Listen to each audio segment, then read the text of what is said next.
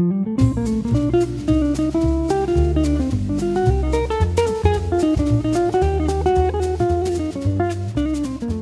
to Short Talks from the Hill, a research podcast of the University of Arkansas.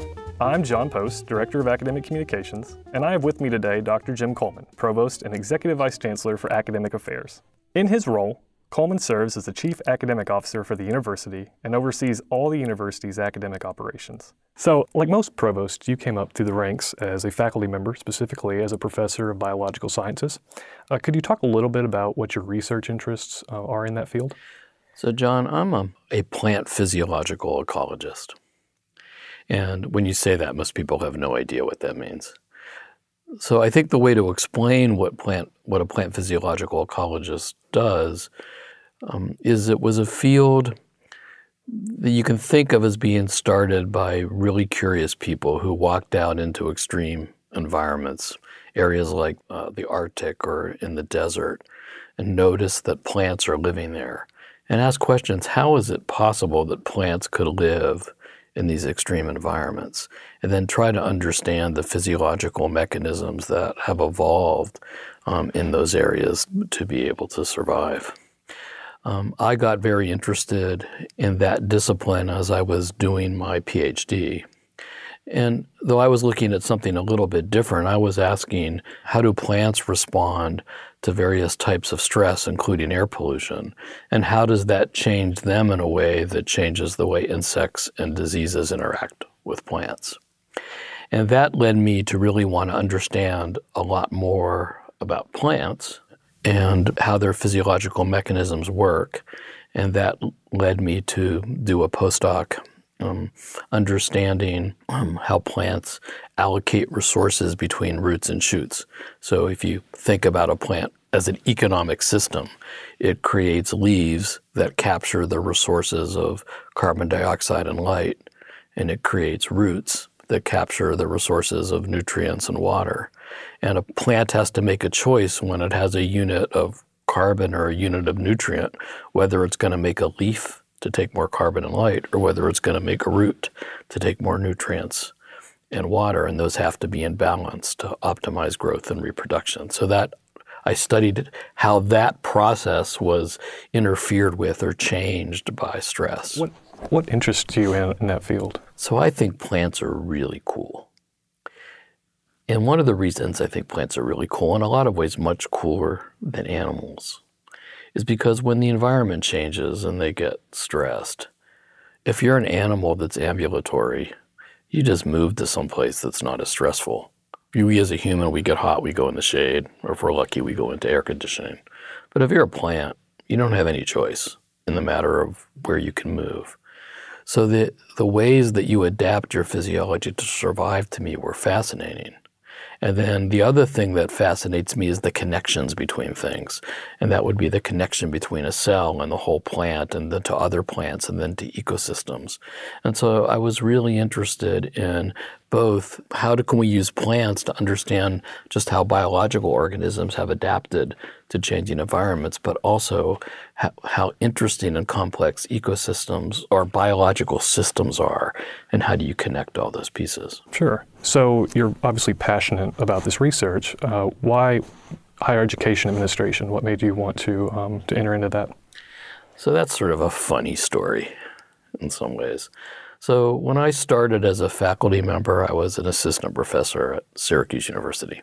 And I was, I would say, a pretty successful faculty member. I received several grants and um, I won a National Science Foundation Young Investigator Award, which was the pres- most prestigious awards at that time for young investigators. And so I was doing really well as a faculty member. And at that time, I was a pretty rebellious and pretty self righteous faculty member in a lot of ways. And and so I really had no ambition to become a university administrator. But about the period of time when I was going up for promotion to associate professor, the National Science Foundation had asked me if I'd be interested in running the program in ecological and evolutionary physiology in my field. So my job there was to allocate $10 million to all the researchers um, in my area. And that was the major source of funding for people who are physiological or evolutionary ecologists. And it was a really fascinating panel. So I said, oh, you know, that sounds interesting. I wasn't married at the time, and you learn a lot, get to interact with great people. And so I thought I'd pursue it. And I remember going down to Washington, D.C. to interview for the job.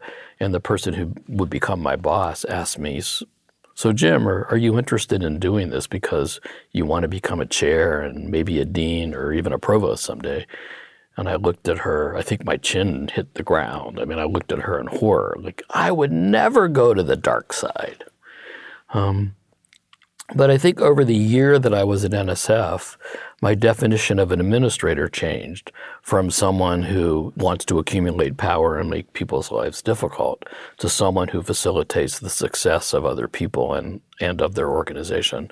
Because at NSF, my job was to facilitate the success of all the researchers in my field. And, and I found that I was good at that. And when I got back to the university and I had my lab and my classes, it just seemed kind of small. I really wanted to do something bigger.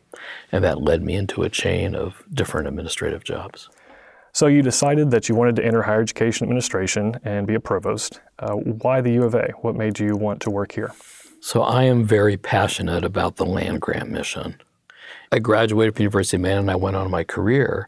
And like most academics, um, you know, I wanted to be in the best place. And I was lucky. I got to do my PhD at Yale and I managed to do postdocs at Stanford and Harvard and got a job at Syracuse University.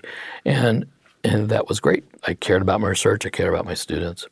And then I started moving in an administrative career. And I eventually had an opportunity to be uh, vice provost for research at one of the top 20 institutions in the country. It was a private institution. And it was a great place. There was great students, great faculty, lots of resources. But I realized when I was there that the mission of the university was about simply being as elite, as great, as strong, as highly ranked as possible. But that what really turned me on in my career was not that I was among the best, but of people whose lives changed because they met me or because of my work. And I realized that my heart was in the public mission, and that the land grant university system was one of the greatest pieces of legislation and probably in a lot of ways in humankind because it really laid out a foundation that higher education is a public good.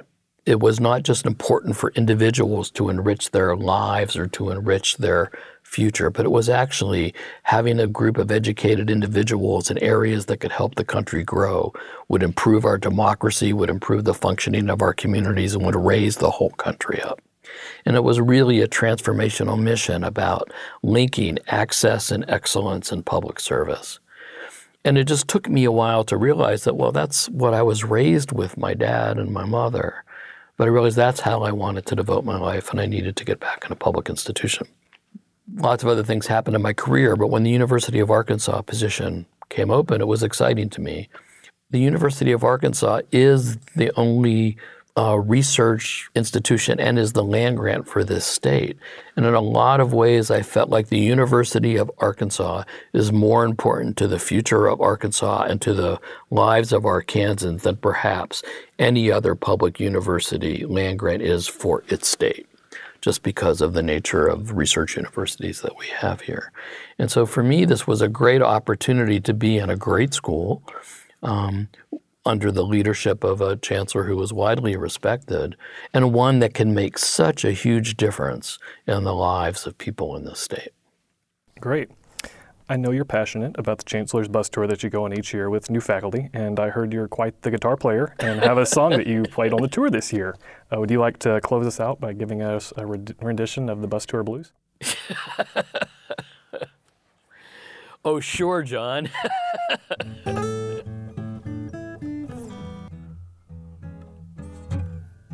Got the bus tour blues tour in the state of Arkansas in a bus.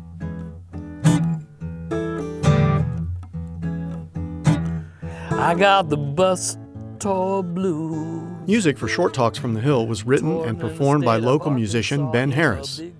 For more information and additional podcasts, visit researchfrontiers.uark.edu, the home of research news at the University of Arkansas.